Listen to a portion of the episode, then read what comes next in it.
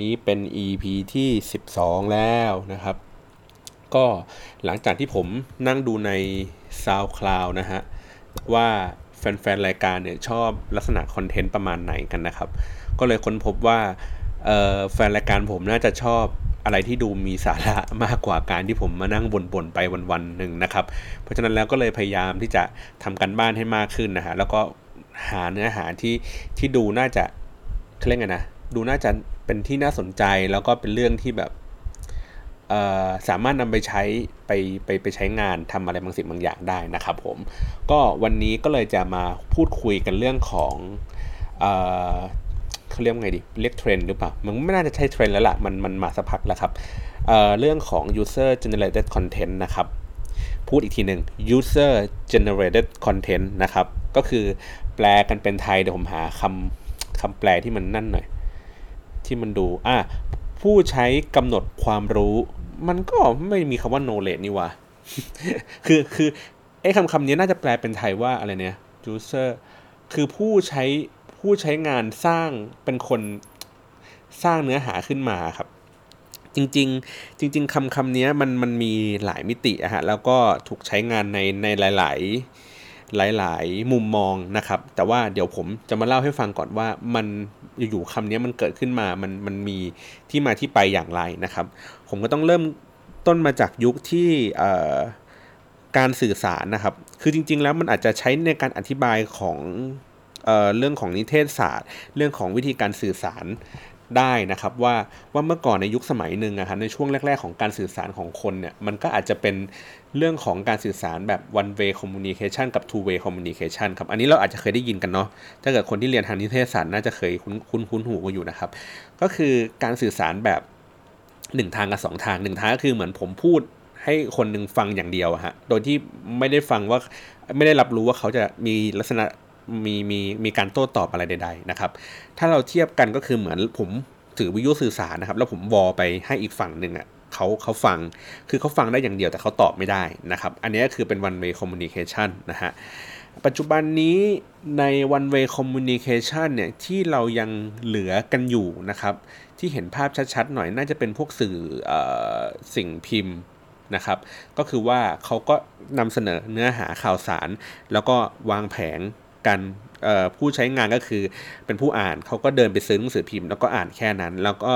ไม่สามารถที่จะมีปฏิสัมพันธ์อะไรกับทางหนังสือพิมพ์ได้ หรือถ้าเกิดมีมันก็ใช้เวลานานนะครับแล้วก็ไม่มั่นใจว่ามันจะถึงถึงคนที่เขาปล่อยสารอันนี้ออกมาให้หรือเปล่านะครับ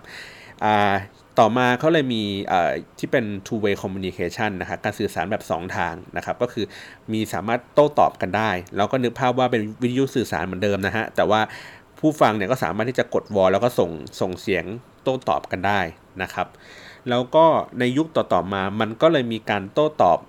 กันมากขึ้นนะครับ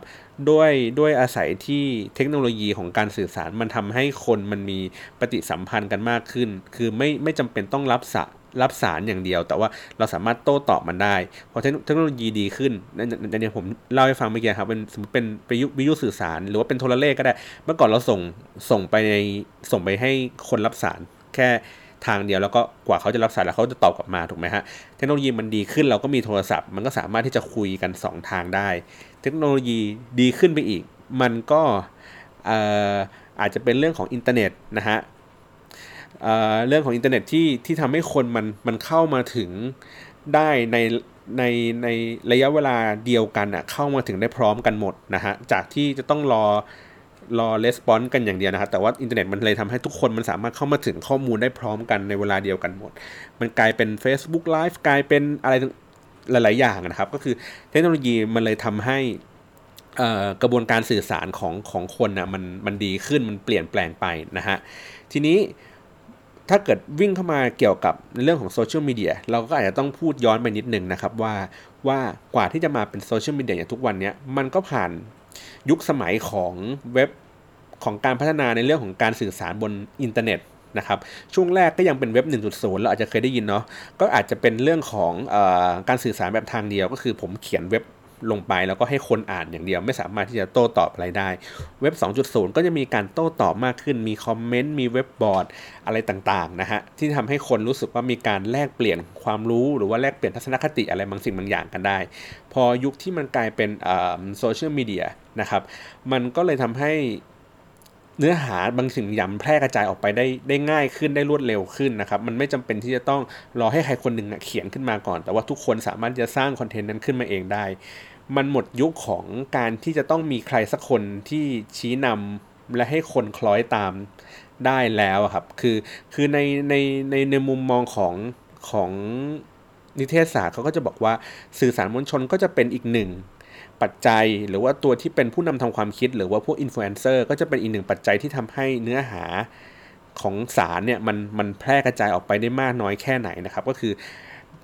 สื่อสารมวลชนก็อาจจะมีหน้าที่ในการเป็นเหมือนคนเฝ้าประตูเขาเรียกว่า gatekeeper นะครับก็คือว่าคอยกรองข่าวสารว่าเอ้เรื่องไหนมันดี เรื่องไหนมันมีผลกระทบต่อผู้คนนะก็ให้ให้ข่าวสารนั้นมันไหลไปถึงไปถึงผู้ฟังผู้อ่านนะครับ ซึ่งเขาก็เลยเป็นเหมือนฐานันดรออีกอันหนึ่งที่ที่มีความสำคัญในการที่จะแบบว่าคัดกรองเรื่องราว แล้วก็ชี้นำประเด็นที่สำคัญสำคัญได้นะครับ แต่หรือคนที่เป็น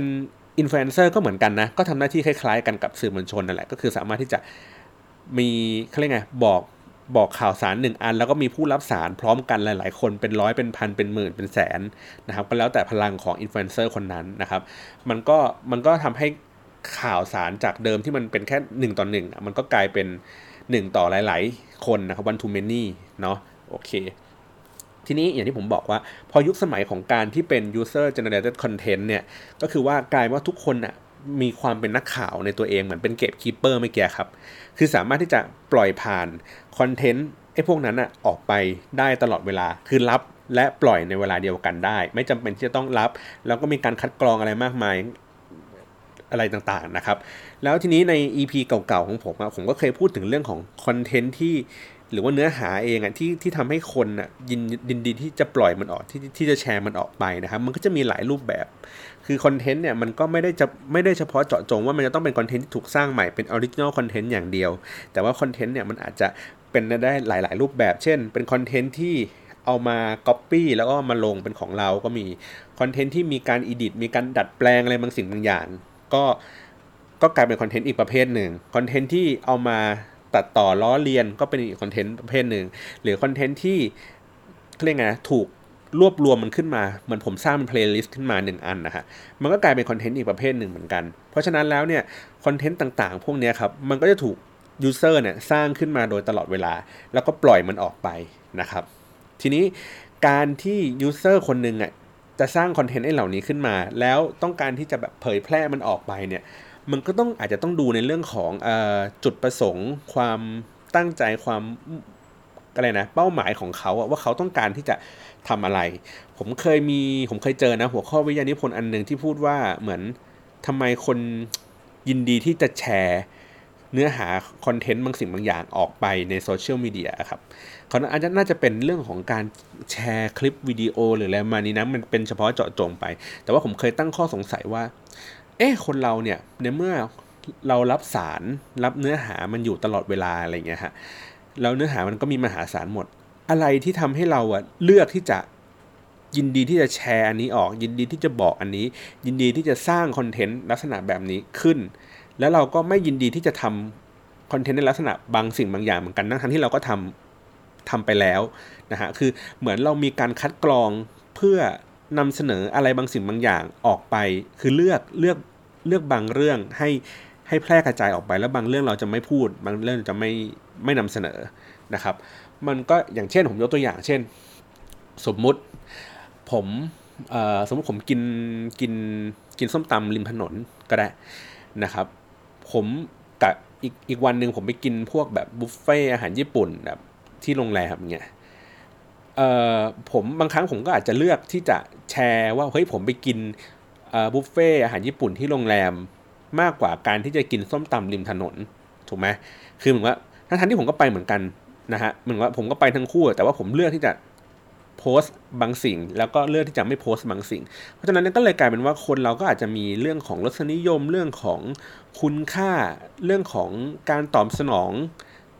ต่ออะไรบางสิ่งบางอย่างที่ที่จะทำให้เขารู้สึกว่าเขาแชร์คอนเทนต์ออกไปแล้ว มันได้คุณค่าอะไรบางสิ่งบางอย่างกลับมา ได้ภาพลักษณ์ที่ดีในการในการทำสิ่งนั้นออกมานะครับหรือว่าได้มูลค่าอะไรบางสิ่งบางอย่าง เพิ่มขึ้นจากการที่ทำตัวนี้ขึ้นมานะครับ มันก็เลยกลับไปที่ตัวที่เป็น user generated content นะครับ มันก็เลยกลายเป็นว่า เฮ้ย คน user ทุกวันนี้ครับ เขาก็สร้างคอนเทนต์มันขึ้นมาอยู่ตลอดเวลา เราก็เรียกว่าคอนเทนต์แบบปกติทั่วไป หรือเขายินดีจงใจที่จะทำคอนเทนต์บางสิ่งบางอย่างเปิดขึ้นเพื่อวัตถุประสงค์บางอย่าง เพื่อการแสดงถึงรสนิยม เพื่อหวังผลของรางวัล เพื่อการร่วมสนุกเข้าไปอยู่ใน community นั้นๆ หรือว่าติดตามให้เกิดเทรนด์อะไรบางสิ่งบางอย่างเกิดขึ้นนะครับ เพราะฉะนั้นแล้วในตัวของ user generated content เนี่ย เมื่อกี้ผมอธิบายในตัวว่า user เองอะเขาเขาเขาทำอะไรมีกระบวนการยังไงเนาะแล้วก็เขารู้สึกว่าเขาทำแล้วเขาได้อะไรเขาเพื่ออะไรเนาะทีนี้เรามาดูในฝั่งที่เป็นเรื่องของ online marketing แล้วกันนะครับคำคำนี้ user generated content เนี่ยมันมันอาจจะพูดถึงถ้าเกิดเราดูในเรื่องของอ สื่อนะครับพูดถึงเรื่องของนิเทศศาสตร์เองเนี่ยเขาก็จะมองว่าในยุคในยุคปัจจุบันเนี้ยมันมีเขาเรียกไงเครื่องมือต่างๆนะครับ ที่ทำให้ผู้ใช้งานสามารถที่จะนำเสนอเนื้อหานี้ออกไปสู่ผู้คนได้ง่าย จากยุคก่อนที่เราไม่สามารถที่จะถ่ายวิดีโอแล้วให้คนดูได้เป็นล้านคน คือถ้าเรานึกภาพว่าเราจะถ่ายวิดีโอหนึ่งตัวแล้วเราให้คนดูล้านคนเนี่ยเราต้องนึกถึงแค่สถานีโทรทัศน์เท่านั้นแหละ นะครับหรือว่าถ่ายเป็นหนังขึ้นมาสักเรื่องหนึ่งแต่ว่าปัจจุบันนี้มันไม่จำเป็นที่ต้องวิ่งเข้าไปทางไปหาสองฝั่งนี้แล้วอัดคลิป YouTube หรือว่าอัดลง Facebook Live ก็สามารถที่จะทำให้คนดูจำนวนมากได้เหมือนกัน เพราะฉะนั้นแล้วอาจจะไปอยู่ที่เทคโนโลยีอยู่ที่เครื่องมือต่างๆนะครับ มันเลยทำให้ทำให้เกิดภาวะของ user generated content ได้ง่ายขึ้นนะครับ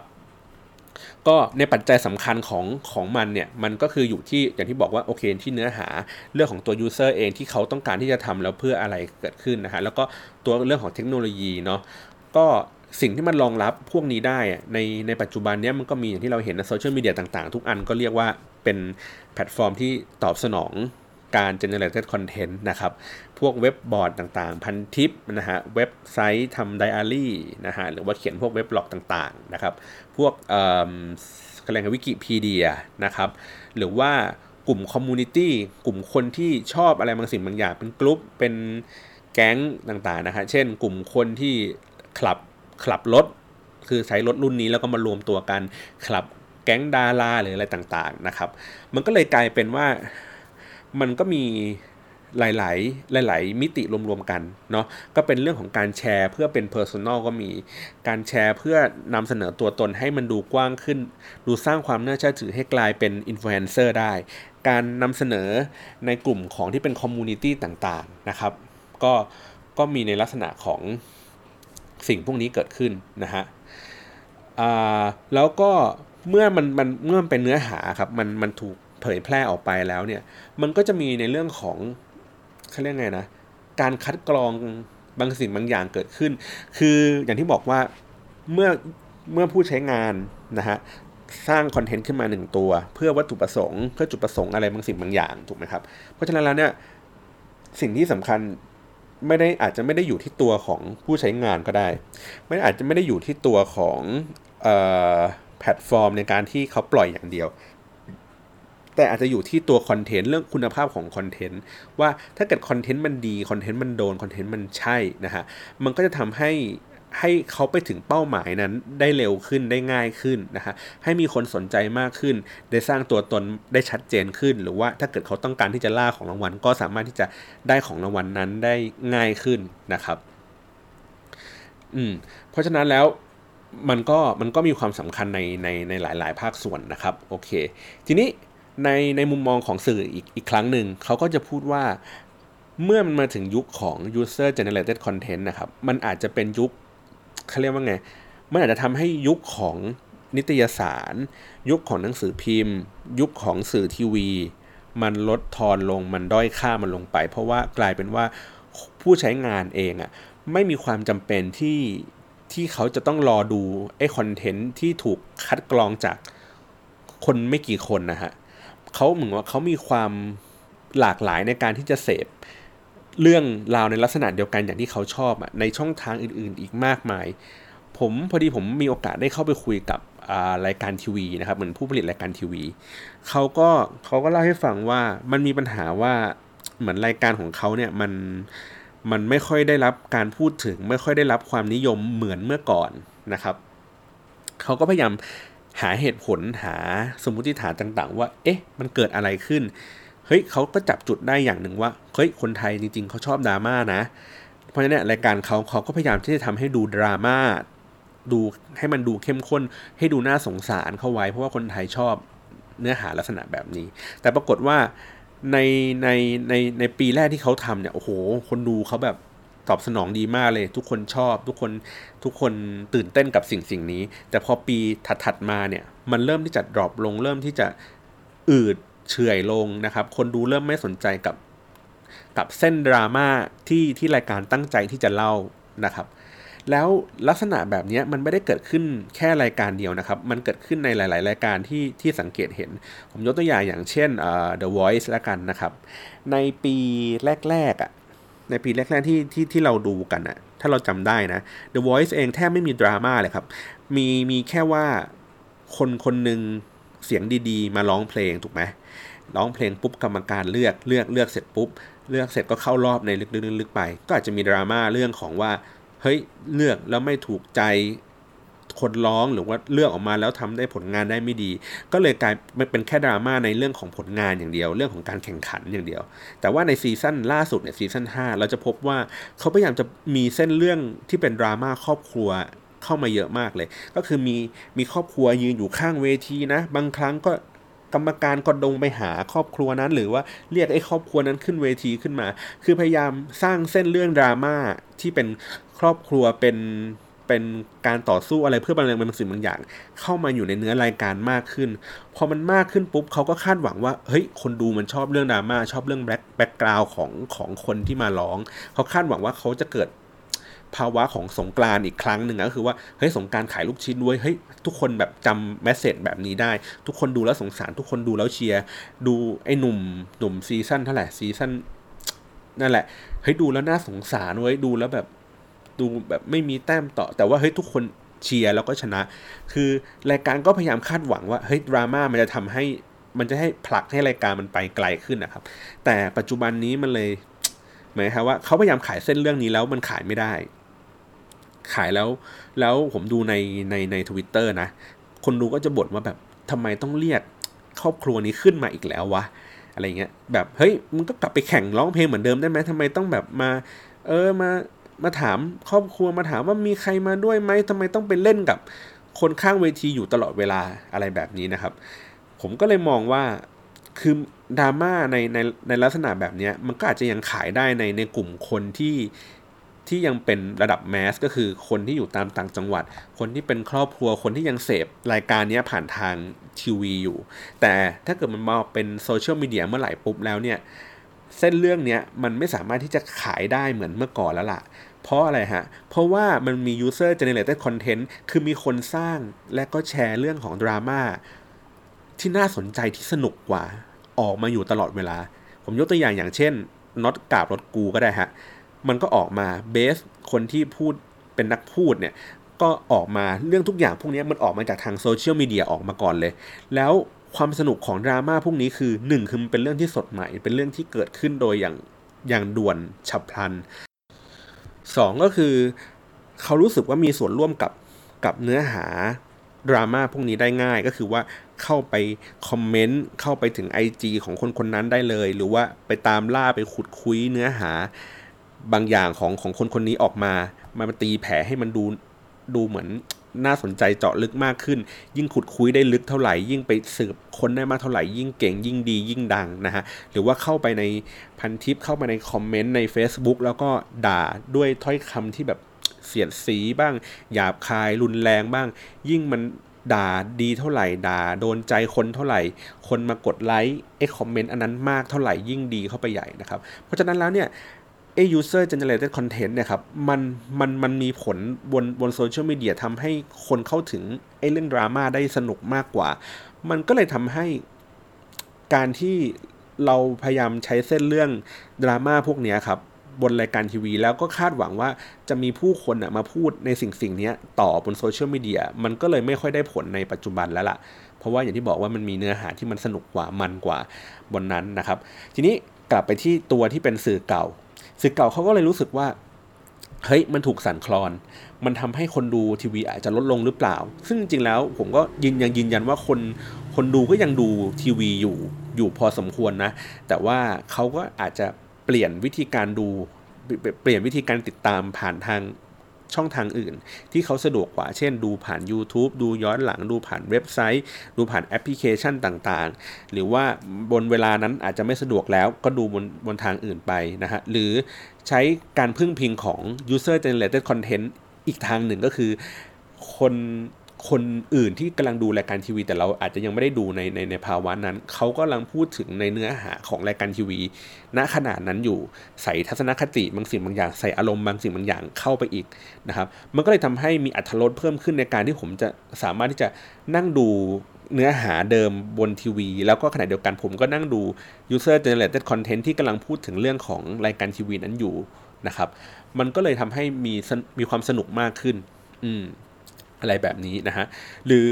หรือการที่อย่างที่บอกว่าเราไปนั่งดูแมกกาซีนเก่าๆเนี่ยครับนั่งดูแมกกาซีนเขาก็จะพูดถึงในเรื่องของรสนิยมของกองบอกอนะครับนนเออหยิบเรื่องนั้นเรื่องนี้มาเล่า แล้วก็บางเรื่องมันก็อาจจะถูกใจบ้างไม่ถูกใจบ้างหรือว่าถูกใจแต่ว่ายังลึกไม่พอ คนก็เอาไปทำต่อยอดให้กลายเป็นเรื่องราวเฉพาะทางอะไรบางสิ่งบางอย่างเพิ่มขึ้นไปอีกนะครับ เพราะฉะนั้นแล้วผมเลยมองว่า user generated content อะ จริง ๆ แล้วอาจจะไม่ได้ทำลายตัวสื่อเก่านะ แต่ว่าสื่อเก่าเองอะก็ต้องใช้ใช้ภาวะเนี้ยให้ให้ให้เป็นนะครับ ให้ให้รู้สึกว่า เออ คนเขามีส่วนร่วมกับสิ่งสิ่งนี้ได้ เขายินดีที่จะพูดยินดีที่จะนำเสนอ มันก็จะเป็นเคสตัวอย่างของในเมืองไทยถ้าเกิดเป็นเรื่องของสื่อมวลชนนะ ก็คือเรื่องของภาวะที่เป็นตอนน้ำท่วมก็ได้ครับคือคืออะไรผู้ใช้งานก็จะรายงาน ให้ทราบตลอดว่าเฮ้ยตอนนี้น้ำมันมาถึงไหนแล้วนะสภาพอากาศตอนนี้เป็นยังไงฝนตกตรงไหนบ้างนะครับก็คือคอยเล่ามาตลอดและทีเนี้ยในในยุคปัจจุบันเนี่ยหลาย ๆ สื่อก็พยายามที่จะใช้โซเชียลมีเดียเอง หรือว่าใช้ในเรื่องของ user generated content มาพัฒนาการนำเสนอข่าวให้ให้ให้ดูมีสีสันดูสนุกขึ้นก็คือมีคอมเมนต์ด้านใต้นะฮะด้านด้านใต้แต่ว่าส่วนใหญ่ก็จะเป็นออกในแนวคอมเมนต์น่ะ เหมือนแบบอืมอากาศดีจังเลยค่ะอุ้ยชอบมากเลยค่ะ มากกว่าการที่จะให้เขาอะมีส่วนร่วมในการนำเสนอข่าวสารมันออกมานะครับ ก็คือยังยังต้องผ่านการกรองของของคนอยู่ดีแหละ แต่ว่ามันไม่ใช่เป็น user generated content แบบเพียวๆเลยนะบนบนบนบนสื่อทีวีนะครับ ทีนี้ถ้าเกิดผมไม่ได้พูดในเรื่องของฝั่งที่เป็นสื่อสารมวลชนอย่างเดียวแล้วล่ะนะครับ พูดถึงเรื่องของออการตลาดบ้างดีกว่า นะฮะว่าการตลาดเองเนี่ยเขาใช้ใช้เรื่องเนี้ยทำอะไรยังไงบ้างนะครับ มันก็จริงๆ มันก็ถ้าเกิดลอง search ใน Google ดูเนี่ย มันก็จะมีเคสตัวอย่างของหลาย ๆ แบรนด์ที่เขาทำกัน อย่างที่เป็น case study เลยก็คือตัวที่เป็น Share a Coke นะครับ ก็คือว่าที่เรายังจำแคมเปญได้เนาะ คือเป็นขวดโค้กแล้วก็มีคำพูดเป็นคำคำมานะฮะ แล้วทีนี้ก็คือ user ก็คือเจอไอ้คำไหนนะแล้วก็ถ่ายรูป นะฮะแล้วเขาก็โพสต์ในโซเชียลมีเดียเขาหรือว่าเขาก็เอาหลาย ๆ ขวดมาผสมมาเป็นประโยค เอาคำหลาย ๆคำมาผสมเป็นประโยคแล้วก็ถ่ายรูปมานะฮะไอ้พวกนี้มันก็คือ user ก็คือสร้างคอนเทนต์ไอ้พวกนี้ขึ้นมาโดยที่มันอิงถึงตัวแบรนด์ด้วยนะครับ ก็คือว่าแบรนด์เองไม่จำเป็นที่จะต้องแบบฝากให้คนอื่นคอยพูดอยู่ตลอดเวลานะครับ แต่ว่าให้ user เองอะเขามีกิจกรรมมีแคมเปญอะไรบางสิ่งบางอย่าง เพื่อให้เขาร่วมสนุกแล้วก็ยินดีที่จะสร้างสร้างการพูดถึงแบรนด์เนี้ย อย่างอย่างตั้งใจอย่างจงใจขึ้นมา เพื่อวัตถุประสงค์บางอย่างอย่างที่บอกว่าบางบางครั้งก็คือบางแบรนด์เขาก็คืออะโอเค แค่ร่วมสนุกกันแค่แค่เอ่อให้กลายเป็นเทรนด์เทรนด์หนึ่งอย่างถ้าสักปีสองปีก่อนน่าจะเป็นตัวอะไรนะเลฮะที่มันเป็นรูปยิ้มอะแล้วก็ให้คนเอาถุงเลมาปิดตรงปากใช่ป่ะเออแล้วก็ให้ยิ้มกันแล้วก็ถ่ายรูปแชร์กันนะครับบางบางทีก็อาจจะเป็นแคมเปญเพื่อร่วมสนุกประกวดทำทำอะไรบางอย่าง หรือว่าแค่ ให้ให้มันติดเทรนด์เฉยๆนะครับให้รู้สึกว่าเฮ้ยเขามี value เพิ่มขึ้นเขามีความรู้สึกที่ดีขึ้นกับกับตัวแบรนด์นะครับหรือว่าถ้าอย่างเคสที่ผมเห็นบ่อยๆ หลาย ๆ เว็บที่เขาที่เขาพูดถึงก็คือตัวที่เป็นเดี๋ยวนะขอดูก่อน ตัวที่เป็นเคสของ iPhone นะฮะที่เป็นเป็นเลโก้นะครับก็เหมือนให้คนอะถ่ายรูป ว่าเขาเอาเลโก้ไปแปะหลังเคสเป็นรูปอะไรยังไงบ้าง แล้วก็มาแชร์กันติดแฮชแท็กนะครับโลโก้ X b e l g i n นะครับ อืม อันนี้ก็ก็ทำให้ให้ให้คนมีความรู้สึกสนุกกับแบรนด์ด้วย แล้วก็ยินดีที่จะโพสต์ หรือว่ายินดีที่จะแชร์ไอ้เรื่องพวกนี้ออกไปนะครับ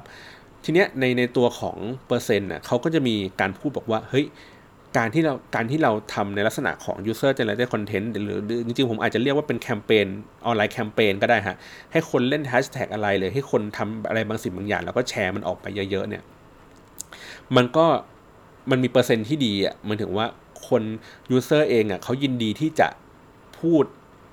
ยินดีจะร่วมสนุกกับกับแบรนด์พวกนี้นะฮะ พูดถึงมันโดยอย่างตั้งใจแล้วก็มี เอ่อเขาเรียกไงนะ มีความรู้สึกที่เป็นโพสิทีฟอะมากกว่า ปกตินะครับ อย่างเช่นว่าสมมติถ้าเกิดผมอยากจะเมนชั่นแบรนด์อะไรบางสิ่งบางอย่างเนี่ย ส่วนใหญ่แล้วมันจะเป็นเรื่องที่แบบเป็นนูทรัลหรือว่าเป็นเนกาทีฟมากกว่า เช่น สมมติว่าผมขับรถผ่านแล้วผมเจอแบรนด์นี้อยู่ผมก็จะพูดเฉยๆ หรือว่าถ้าเกิดว่าแบรนด์นั้นมันมีปัญหา ผมก็จะพูดบ่นเยอะๆเยอะๆๆมันก็จะดูมีความเป็นเนกาทีฟเยอะกว่าอะไรที่มันเป็นโพสิทีฟนะครับเพราะว่าโพสิทีฟเรื่องดีๆ คนไม่ค่อยจะชมผ่านผ่านทางโซเชียลมีเดียเท่าไหร่ แต่ถ้าเกิดเป็นเรื่องแย่ๆ เนี่ยเขาก็อยากจะด่าประจานออกมาให้ให้แรงแล้วก็ไกลที่สุดนะครับ อืมทีนี้หรือถ้าเราเกิดเราจะมาดูยกตัวอย่างอย่างเคสที่เป็นของคนไทยเนี่ยว่าว่าใครที่ทำไอ้ลักษณะแบบนี้แล้วมันแล้วมันดังอะฮะผมก็จริงๆอะลองไปดูนะคะก็มันก็จะมีอยู่หลายๆแคมเปญนะครับที่ที่เขาบอกว่าเฮ้ยมันดูดูว่าเป็น user generated content ได้ได้ดีอย่างอะอย่างโคกไทยที่เขาทำไอตัวแชร์โคกต่อก็โอเคนะครับ หรือว่าอะไรที่ดูเป็น Talk of the Town อย่างอย่าง อย่างไฟล์ซูเมตก็ได้เอ่อนะฮะมันคือมันไม่ใช่มันไม่ได้มันไม่ได้เป็นแคมเปญที่แบบเขาเรียกไงนะเพื่อการตลาดนะเพื่อเพื่อธุรกิจอะไรนะครับ แต่ว่ามันก็ดูเป็นเป็นสัญลักษณ์ เพื่อให้ทำให้เราได้เห็นว่าเฮ้ยมันมีการใช้ใช้โซเชียลมีเดียนะครับแล้วก็พยายามสร้างให้ผู้คนเขายินดีที่จะแชร์ แล้วก็พูดถึงตรงนี้ต่อเห็นไหมฮะว่าทำไมเราเห็นใน Facebook เนี่ยคนแชร์เรื่องของไอ้ไฟล์ซูเม่เนี่ยเยอะมากเลยนะครับเพราะว่าทุกคนยินดียินดีที่จะทำยินดีที่จะแชร์ ยินดีที่จะส่งต่อ ยินดีที่จะช่วยเหลือนะครับอืมทีนี้ถ้าเป็นแบรนด์แบรนด์หนึ่งของของเมืองไทยผมยกตัวอย่างอันนี้แล้วกัน มันมันอาจจะไม่ได้เป็นความจงใจมากนะฮะเพียงแต่ว่าเราอาจจะทำให้เห็นว่าการที่แบรนด์การที่แบรนด์หรือว่าการที่คนที่ทำคอนเทนต์ขึ้นมาสักคนหนึ่งเนี่ยเขาพยายามที่จะบีบ หรือว่าสร้างบรรยากาศอะไรบางอย่าง เพื่อให้คนน่ะจะต้องมาเล่นแฮชแท็กนี้อยู่ตลอดเวลามันมันเป็นไปไม่ได้อะคือคือถ้ามันไม่มีผลประโยชน์ตอบแทน มันไม่สร้างคุณค่าที่มันรู้สึกว่าเฮ้ยเพิ่มขึ้นหรือแพงขึ้นนะครับ การปล่อยให้ user ธรรมดาแล้วคิดว่าเฮ้ย user น่าจะแบบพูดถึงคอนเทนต์ของเราอะบ่อยๆ อะไรเงี้ยมันมันมันเลยเป็นไปได้ยากครับ หรือถ้ามันจะเป็นไปได้อะมันก็ต้องผ่านการที่ให้ออนไลน์อินฟลูเอนเซอร์หรือว่าให้คนที่มันมีจำนวน follow เยอะๆอะครับเขาเป็นคนนำเขาเป็นคนจั่วหัวขึ้นไปนะฮะแล้วก็สร้างกระแสเพื่อให้เหมือนแบบเหมือนผมไปซื้อคนพวกนี้ไว้หลาย ๆ คน แล้วก็ให้คนพวกนี้พูดในเวลาพร้อม ๆ กัน หรือว่าในเวลาไล่เลี่ยกันนะฮะเป็นการวางแผนแล้วก็เพื่อให้เกิด awareness เยอะ ๆ นะครับ พอมีคนเห็นว่า มีดาราคนนี้พูดถึงเรื่องนี้เรื่องนี้เรื่องนี้ หรือว่ามีคนที่มี follower เยอะๆเนี่ยพูดถึงกำลังพูดถึงเรื่องเดียวกันอยู่ เขาก็จะรู้สึกว่า เอ้ย มันน่าสนใจแล้วก็เข้ามาเป็นส่วนหนึ่งเป็น user generated content อีกส่วนหนึ่งก็คือค่อยๆแชร์ค่อยๆโพสต์กันไป อันนี้เป็นวิธีการปกติของของหลายๆแบรนด์ที่เขาทำกันนะ แต่ว่าอย่างบางเคสเดี๋ยวผมยกตัวอย่างอย่างตัวที่เป็น The Face Thailand แล้วกันนะครับ ว่า The Face Thailand เองอะ่ะมันมันมีความ มันมีหลาย ๆ มุมที่มันดูน่าสนใจนะครับ ที่ที่ผมพยายามอ่านตัวคนที่เขาวิเคราะห์ว่าว่า The Face Thailand เองอะทำอย่างไรถึงประสบความสำเร็จในซีซั่นที่2นะครับ แล้วก็ทีเนี้ยเขาเรียกไง มันก็เขาก็พูดถึงถึงในหลาย ๆ เรื่อง แต่ว่าก็อาจจะขาดในมุมมองอะไรบางสิ่งบางอย่างที่ผมช่วยเติมให้ละกันนะครับ ก็คือว่าผมไม่เคยรู้มาก่อนด้วยนะ ด้วยซ้ำว่าเขาได้ได้ได้ใช้วิธีการของ user generated content นะทำให้ตัวรายการเองอะ่ะมันมีการพูดถึงค่อนข้างกว้างขวางโดย user เองด้วยซ้ำนะครับ ก็คือว่าจริง ๆ แล้วในตัวของ The Face เองอะ่ะในซีซั่นที่1อะมันก็มีกลุ่มคนจำนวนหนึ่งอะครับที่ดูรายการอันนี้อยู่แล้วก็เป็นแฟนรายการนี้อยู่ มันก็ไม่ได้เป็นกลุ่มคนที่กว้างมากถูกไหมแต่ว่าในซีซั่นสองทำไมทุกคนแบบ โอ้โห พูดถึงมันเต็มไปหมดเลย ในโซเชียลมีเดียเยอะแยะเต็มไปหมดเลย เกิดอะไรขึ้น มันมันมันมีอะไรที่มันแตกต่างจากจากบางสิ่งบางอย่างหรือเปล่านะครับ ผมก็เลยจะอธิบายอย่างนี้แล้วกันว่า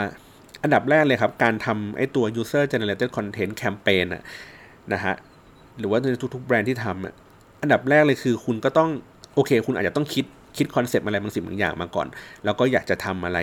มันออกมาถูกไหมฮะคิดไอเดียขึ้นมาแล้วก็เอ้ยคิดว่าคนน่าจะใช้แฮชแท็กพวกนั้นพวกนี้ใช้วิธีการคือดีไซน์โฟล์ให้มันดูง่ายที่สุดครับคือดีไซน์ดีไซน์ไอ้วิธีการต่างๆ การร่วมสนุกต่างให้มันดูรู้สึกว่าเฮ้ยง่าย มันไม่ยากจนเกินไปนะครับ เช่นสมมุติเราบอกว่าเราจะให้คนไปถ่ายรูปสถานที่ท่องเที่ยวในเมืองไทยอะฮะแล้วก็ติดแฮชแท็กสมมติ amazing thailand ล้วกันนะครับ ใครเจออะไรใดๆก็ตามเนี่ยแล้วก็ถ่ายรูปแล้วก็โพสต์บนบนแล้วแล้วก็จะใช้แฮชแท็กเนี่ยคือคือเวลาเราคิดแคมเปญพวกนี้ครับมันง่ายก็คือว่าเอ้ยคนถ่ายรูปแล้วก็คิดในใจนะ ว่าเฮ้ยเราอาจจะถ่ายรูปลงเฟซลงนั่นนู่นนี่เนาะแล้วก็ติดแฮชแท็กอันเดียวกัน แล้วก็คิดว่าทุกอย่างมันมันจะโชว์ขึ้นมาแล้วเราก็สามารถที่จะแชร์มันออกไปได้นะครับ แต่ว่าปัญหาที่พบก็คือว่า บางครั้งนะครับการนำเสนอของแคมเปญพวกนี้มันจะต้องมีหน้ากลางเนาะเพื่อให้เห็นว่า เออ ตอนนี้คือมีคนใช้งานไอ้แฮชแท็กอันนี้มีคนร่วมสนุกไอ้ตรงเนี้ยไปมากเท่าไหร่แล้วนะครับ ปัญหาของหลาย ๆ แบรนด์ที่ผมเจอก็คืออบางคนเขาอยากจะใช้ใน Facebook อะเป็นหลักหมายถึงว่าทุกสิ่งทุกอย่างอยู่ในหน้าเพจ Facebook นะครับ แล้วก็ไม่ว่าคุณจะไปโพสต์ที่ไหนใน Twitter ใน YouTube ใน IG ใน Facebook ใดๆก็ตามเนี่ย มันก็จะขึ้นมาในหน้าส่วนกลางตัวนี้โผล่ขึ้นมานะครับ เป็นหน้าแดชบอร์ดเพื่อให้เห็นว่ามีคนโพสต์ไอ้พวกนี้เยอะเยอะมากน้อยแค่ไหนนะฮะ ปัญหาของมันก็คือ ถ้าเกิดว่าระบบมันไม่ดีฮะ ถ้าถ้ามันไม่ถูกคิดจากลอจิกที่ง่ายๆนะฮะ มันก็จะมีความวุ่นวายในการแบบนำเสนอผลงานของทุกๆ คน หรือว่าการตัดสิน เออเช่นถ้าเป็นเมื่อก่อนเนี่ยเขาก็อาจจะบอกว่าตัดสินจากจำนวนยอดไลค์อะไรอย่างเงี้ยว่าว่ามียอดไลค์ในรูปนั้นเยอะหรือเปล่าอะไรอย่างเงี้ยมันก็จะมีการซื้อไลค์มีพวกนักล่ารางวัลนะครับ มันก็จะทำให้ความการร่วมสนุกของแคมเปญที่มันเกิดขึ้นจาก user generated content มันไม่สนุกแล้วอะ่ะ มันถูกถูกเซตด้วยบางคนด้วยบางสิ่งบางอย่างนะฮะ แล้วก็ถูกปั่นกระแสอะไรอย่างนี้ออกไป เพราะฉะนั้นอันนี้อาจจะต้องระมัดระวังนิดนึงนะว่าว่าไอ้แคมเปญที่จะร่วมสนุกเพื่อให้เกิด สิ่งสิ่งนี้ขึ้นมาเนี่ยเราอาจจะต้องมีวิธีการตัดสินที่มันชัดเจน มีวิธีการร่วมสนุกที่ง่ายนะครับ อย่างมันไม่จำเป็นที่จะต้องให้มันแต่งองค์ทรงเครื่องให้มันครบเยอะอะไรนิดๆหน่อยๆเราก็ก็ใช้งานได้อย่างเช่น สมมติถ้าเป็นแคมเปญมอเตอร์ไซค์อย่างเงี้ยคุณไม่ต้องไปถ่ายบิ๊กไบค์เสมอไปก็ได้คุณมอเตอร์ไซค์อันไหนก็มีคุณค่าเหมือนกันหมด ก็ถ่ายรูปมอเตอร์ไซค์ที่ที่คุณพบเห็นหรือว่าที่คุณนั่งเดี๋ยวที่คุณใช้อยู่ ที่คุณใช้อย่างเดียวอาจจะไม่จำเป็นก็ได้คือ ผมอาจจะไม่ต้องร่วมสนุกผ่าน เพราะว่า ผมมีมอเตอร์ไซค์แล้วผมขี่เองก็ได้ ผมอาจจะนั่งวินมอเตอร์ไซค์แล้วผมถ่ายก็ได้นะฮะก็คือพยายามคิด logic ไอ้พวกนี้ให้ให้ให้ดูง่าย แล้วก็ให้ให้คนสามารถที่จะเล่นได้ง่าย ๆทำตามได้ง่าย ๆ โดยที่ไม่จำเป็นที่จะต้องมีอ่ามีของอะไรเยอะแยะนะครับ หรือว่าถ้าเกิดอยากจะให้มัน relate กับตัวที่เป็นผลิตภัณฑ์เองเนี่ยก็อาจจะไม่ไม่จำเป็นที่จะต้องแบบอย่างเช่นสมมติอะเป็นกล้องแคนนอนอย่างเงี้ยครับ มันอาจจะไม่จำเป็นต้องว่า เฮ้ย รูปถ่ายของคุณ ที่เอามาร่วมสนุกต้องถ่ายจากกล้องแคนนอนเท่านั้น โดยที่เราจะต้องดูจากตัวเมตาแท็กของของไฟล์รูปว่ามันถูกครีเอทมาจากกล้องแคนนอนรุ่นอะไรอะไรอย่างเงี้ยมันมันวุ่นวายฮะ มันอาจจะพูดแค่ว่าคุณถ่ายรูปอะไรมาก็ได้ที่สะท้อนความเป็นbranding มากที่สุดนะฮะให้ดูสนุกสนานที่สุดตามตามสไตล์ของแบรนด์อะไรเงี้ยไม่จำเป็นที่จะต้องว่าเอามาจากกล้องแคนนอนอย่างเดียวเป็นกล้องมือถือกล้องอะไรใดๆก็ได้นะครับ อืมก็คือทำให้ให้กติกามันดูง่ายขึ้นเนาะต่อมาก็คือ เสร็จปุ๊บคุณอาจจะต้องรับฟังรับฟังคอมเมนต์รับฟัง insight ของของผู้คนให้ให้ให้เยอะขึ้นนะครับ เช่นเอ่อตอนนี้สมมุติว่ามันมีแคมเปญพวกนี้เกิดขึ้นแล้วเนี่ย มันทำให้คนอะพูดถึงแบรนด์เขาอะเยอะขึ้นจริง ๆ หรือเปล่าอย่างที่เราตั้งใจไว้หรือเปล่า หรือว่ามีคนร่วมสนุกกับมันมากแค่ไหน หรือว่าถ้าเกิดคนร่วมสนุกเหล่านี้เขาพยายามจะบิด เพี้ยนออกไปทางไหนหรือเปล่า เช่น ในบางแคมเปญนะฮะที่ผมเคยฟังจากเคสที่เขาเล่าให้ฟังว่าเหมือน I am Canon เอ้ย I am Nikon บางฮะถ้าผมจำไม่ผิดนะ มันก็เป็นแคมเปญของเมืองนอกอะฮะทีเนี้ยพอมันมันมันเซตแบบกว้างๆขึ้น มันก็สามารถที่จะเอาไปล้อเลียนในในแคมเปญที่เป็น I am I am naked I am อะไรแบบพิสดารนั่นนู่นนี่อะไรอย่างนี้ก็ได้ เพราะฉะนั้นมันก็สามารถที่จะดิ้นออกไปทางอื่นได้เหมือนกัน เพราะฉะนั้นคือการที่เราคอยรับฟังคอยมอนิเตอร์ดูตลอดเวลา มันจะทำให้ให้เราสามารถที่จะกรองเนื้อหาบางสิ่งบางอย่างออกไปได้ หรือในขณะเดียวกันพยายามที่จะสร้างและ lead ให้ไปในดิเรกชันที่มันถูกต้องของของแคมเปญนั้นได้นะครับ โอเค เสร็จปุ๊บสมมติอะพอพอ คนมันใช้งานพวกนี้มากขึ้นแล้วเนี่ย แล้วเราก็ดูต่อว่าเฮ้ยอะไรบางสิ่งบางอย่างที่มันจะเอื้อทำให้คนน่ะสะดวกในการที่จะทำในสิ่งสิ่งนี้ได้มากขึ้นหรือเปล่านะครับ ก็คือว่าเราอาจจะต้อง provide บางสิ่งบางอย่าง ถ้ายกตัวอย่างก็คืออย่างการร่วมสนุกของในเพจที่เป็นรบกวนตัดต่อภาพให้หน่อยนะครับ ก็จะมีแค่รูปรูปเดียวถูกปะแล้วก็ทำให้คนเขามาเอารูปนั้นเอาไปดัดแปลงไปตัดต่อนะครับ หลังๆนะเริ่มเริ่มอำนวยความสะดวกให้ก็คือ เริ่มมีการเจาะฉากหลังให้ด้วยนะครับ หมายถึงว่าสมมติถ้ามีรูปคนกำลังยืน action อะไรกับฉากหลังอยู่ เขาก็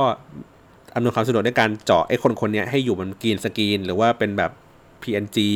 ไปเลยนะครับ เพื่อให้คนสามารถที่จะร่วมสนุกตัดต่อไอ้พวกนี้ได้ง่ายขึ้นนะครับ ทีนี้ผมก็เลยยกตัวอย่างที่ตัวที่เป็น The Face Thailand ก็คือว่าจริงๆอะอย่างที่บอกว่าในซีซั่น2เองอะมันมันทำให้เกิดกระแสเกิดการพูดถึง เพราะว่า หนึ่งคือตัวของรายการเองอะ่ะมันก็เป็นเป็นเป็นเรื่องที่น่าสนใจคือคอนเทนต์ก็น่าสนใจอยู่แล้ว ก็เลยทำให้คนอะมาติดตามแล้วก็อยากจะแชร์ไอ้คอนเทนต์ที่ที่เขารู้สึกกับกับรายการนะฮะแล้วก็ออกไปทางมุมมองต่างๆ เอาไปล้อเลียนบ้างเอาไปทำอะไรให้มันสนุกสนานหรือว่าทำตามอย่างไอ้พวกนี้บ้างก็ได้นะครับ อย่างที่ 2 ก็คือตัวตัวของรายการเองตัวคอนเทนต์เองอะพยายามที่จะ provide ให้ให้คนมันเอื้อต่อการที่จะหยิบเอาไอ้พวกนี้เอาไปใช้งานต่อได้นะครับยกตัวอย่างก็คืออย่างอย่างตัวที่เป็นคำพูด quote คำพูดของ mentor หรือว่าของน้องๆนะครับ พวกนี้มันก็จะถูกดัดแปลงมาบางส่วนก็คือว่าบางครั้งเองอะเมนเทอร์อาจจะไม่ได้พูด แบบ exactly ในคำคำนั้นเลยครับ แต่ว่ามันมีการดัดแปลง มีการบิดคำบางอย่าง เพื่อให้ให้คำนั้นอะมันมันเข้าใจได้ง่ายขึ้น แล้วก็สามารถนำไปใช้ในในเรื่องราวหรือในบางเหตุการณ์ได้นะครับ หรือนึกนึกหรือหรือในอีกในมุมนึงคือลองนึกภาพว่าคำพูดของ mentor ครับมันพูดมันเป็นร้อยร้อยเป็นพันพันคำในรายการทำไมก็ถูกหยิบมาเฉพาะบางคำที่มาเอามาใช้งานได้ เพราะว่ามันถูกคิดมาจากว่าเฮ้ยถ้าเกิดเราหยิบคำคำนี้ออกมาได้เนี่ยมันจะ ทำให้คนอะยินดีที่จะแชร์มันออกไปนะครับมันอาจจะเป็นกลุ่มคนที่เป็นนักเรียนก็คือพูดถึงว่าน้องไม่ทำการบ้านเลยนะนะฮะมันอาจจะเป็นโมเมนต์ของการที่แบบว่าติติงเด็กอีกทีมหนึ่งว่าเฮ้ยเขาจะต้องแบบทำการบ้านให้เยอะขึ้น เพื่อที่จะคุณจะได้มีโชว์ performance ที่ดีขึ้น แต่ถูกหยิบคำนี้มาเพราะว่ามีความตั้งใจว่ามันคือกลุ่มเป้าหมายก็คือเป็นเด็ก เป็นนักเรียนนักศึกษาอยู่เพราะฉะนั้นเนี่ยมันสามารถที่จะเอาไอ้คำคำนี้เอาไปใช้ขยายงานต่อได้นะครับ พวกนี้ก็เลยเป็นการเป็นแนวคิดของการใช้ user generated content นะครับ ในอีกมุมนึงอีกอันนึงก็คือว่าที่บอกว่าเขา provide ไอ้พวกนี้ให้มีพวกวิดีโอวิดีโอลิงก์ที่ดูรายการย้อนหลังได้อย่างรวดเร็ว แล้วก็ทำให้คนสามารถหยิบพวกนี้เอามาตัดต่อ หรือว่าทำอะไรอื่นได้ มีตัวรูปที่ถูกแปลงมาแล้วเรียบร้อย หรือบางครั้งก็อาจจะเป็นรูป ธรรมดาเป็น plain ที่ที่คนสามารถที่จะหยิบ แล้วก็เอาไปแก้ไขไปดัดแปลงอะไรอย่างอื่นได้ต่อนะครับและในอีกมุมมองหนึ่งของของคนที่ทำคอนเทนต์ก็คือ เขาก็ทำตัวที่เหมือนเป็นเหมือนเหมือนตัวเพจเองเป็น user คนหนึ่งนะครับ แล้วก็ generate คอนเทนต์ขึ้นมา โดยที่เขาไม่ได้มองว่าเขาคือแบรนด์นะครับเขาคือเป็นเป็น user คนหนึ่ง เพราะฉะนั้นแล้วเวลาเขาดูรายการแล้วเขามีมุมมองอะไรต่อรายการแล้วเขาอยากจะทำคอนเทนต์ขึ้นมาสักตัวหนึ่งถ้าเกิดเป็น user ธรรมดาเองอะ่ะ เขาน่าจะทำอะไรขึ้นมา เราก็เลยเห็นว่าในซีซั่น2เนี่ยเริ่มที่จะทำตัวที่เป็น GIF animation มากขึ้น เพราะว่าเขาอาจจะไปเห็นตัวที่มันได้กระแสจากในซีซั่นหนึ่งว่ามีคนทำดุกดิกทำอะไรอย่างนี้ไปนะฮะเขาก็เลยทำไอ้พวกนั้นขึ้นมาเองด้วย แล้วก็เอามาเผยแพร่ในทวิตเตอร์หรือตัวที่เป็นเหมือนตัดคลิปวิดีโอ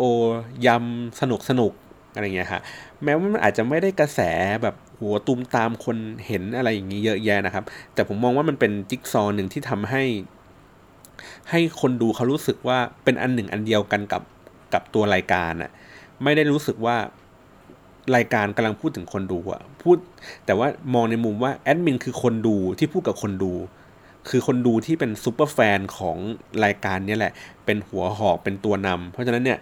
เขาก็จะคุยกันเหมือนคนที่เป็น user ทั่วไป คุยกับ user ทั่วไปนะครับ เพราะฉะนั้นแล้วคำว่าไอ้ user generated content นะครับ อย่างที่ผม อันนี้ผมกำลังสรุปอยู่นะ อย่างที่ผมเล่าให้ฟังตั้งแต่แรกเรื่องของอ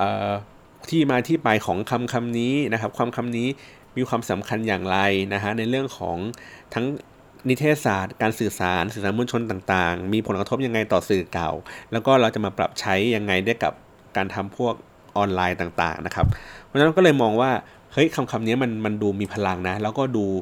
ดูสำคัญนะครับ ไม่ได้เป็นเฉพาะแค่ในมุมมองของคนที่ ที่เป็นผู้เสพเป็นเป็นผู้ใช้งานอย่างเดียวว่าเอ้ยเราจะสร้างคอนเทนต์อะไรดีที่มันที่มันโดนใจถูกไหมฮะในขณะเดียวกันตัวแบรนด์เองก็ต้องคิดถึงคิดถึงภาวะแบบนี้ด้วยเหมือนกัน ก็คือคิดถึงทั้งตัวที่เฮ้ยถ้าเกิดเราจะโพวายคอนเทนต์อะไรบางสิ่งบางอย่างไปให้กลุ่มคนที่เป็นกลุ่มคนที่เป็น user generated content อยู่แล้วเนี่ยเราจะต้องเตรียมตัวยังไงเราจะต้องวางแผนยังไงเราจะต้อง เตรียมอำนวยความสะดวกอะไรให้เขา และในขณะเดียวกันก็คือ ถ้าเกิดเขามาทำแล้วเขาจะได้อะไรกลับไป เขาจะได้ของรางวัล เขาจะได้คุณค่าอะไรบางอย่างที่เพิ่มขึ้นมาไหม คือพยายามคิดให้รอบๆในในแคมเปญพวกนี้ครับ มันก็จะทำให้ให้ตัวแคมเปญเองอะ่ะมันมันดูสนุกขึ้นดูดูประสบความสำเร็จมากขึ้น แล้วก็ในขณะเดียวกัน คนที่เป็นยูเซอร์ธรรมดาเขาก็ยินดีที่จะทำแล้วก็ยินดีที่จะแชร์มันออก ยินดีที่จะร่วมสนุก โดยที่เขาอาจจะไม่ได้หวังผลเฉพาะตัวที่เป็นของรางวัลอย่างเดียวนะครับโอเค น่าจะครบถ้วนเนาะในเรื่องของ user generated content จริง ๆ อาจจะมีอีกหลาย ๆ มุมในเรื่องของการที่พอมันเป็นยุคนี้แล้วคนเขาเรียกไงนักลงทุนเขาอยากจะลงทุนอะไรเกี่ยวกับภาวะแบบนี้เกิดขึ้นแต่ว่าผมว่ามันเป็นเรื่องที่ไกลตัวแล้วล่ะ ไม่ได้ผมไม่ได้มีประสบการณ์ในเรื่องของการ เป็นสตาร์ทอัพหรือว่าทำอะไรในยุคพวกนั้น แต่ว่าผมเป็นเหมือน user คนหนึ่งที่เราติดตามคอนเทนต์ที่มันน่าสนใจอยู่ แล้วก็ตามเรื่องพวกนี้อยู่เนาะแล้วก็มันสามารถที่จะปรับใช้อะไรยังไงกับตัวเราเองได้นะครับ วันนี้ขอบคุณมากสำหรับการรับฟังนะครับ อาจจะตะกุกตะกักเล็กน้อยนะครับ เพราะว่าผมเปลี่ยนแอป